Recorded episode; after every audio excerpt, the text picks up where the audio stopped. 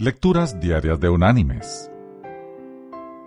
La lectura de hoy es tomada del Evangelio de Lucas. Allí en el capítulo 14, vamos a leer desde el versículo 7 hasta el versículo 11, que dice: Observando cómo los convidados escogían los primeros asientos a la mesa, les refirió una parábola diciéndoles: Cuando seas convidado por alguien a unas bodas, no te sientes en el primer lugar, no sea que otro más distinguido que tú esté convidado por él, y viniendo el que te convidó a ti y a él, te diga: da lugar a este, y entonces tengas que ocupar avergonzado el último lugar. Más bien, cuando seas convidado, ve y siéntate en el último lugar, para que cuando venga el que te convidó te diga: amigo, sube más arriba.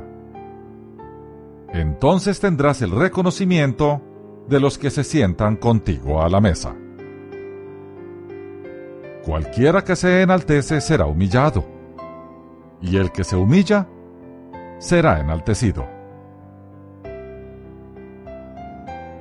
Y la reflexión de este día se llama Las espigas y el trigo.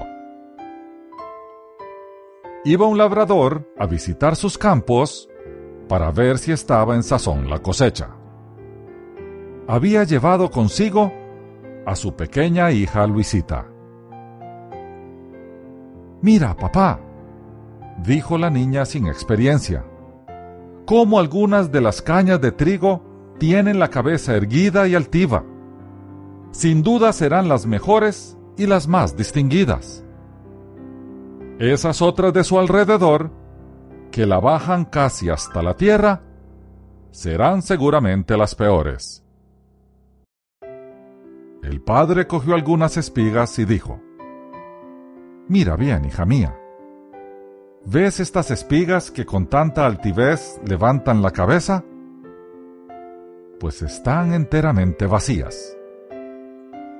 Al contrario, estas otras que la doblan con tanta modestia, están llenas de hermosos granos».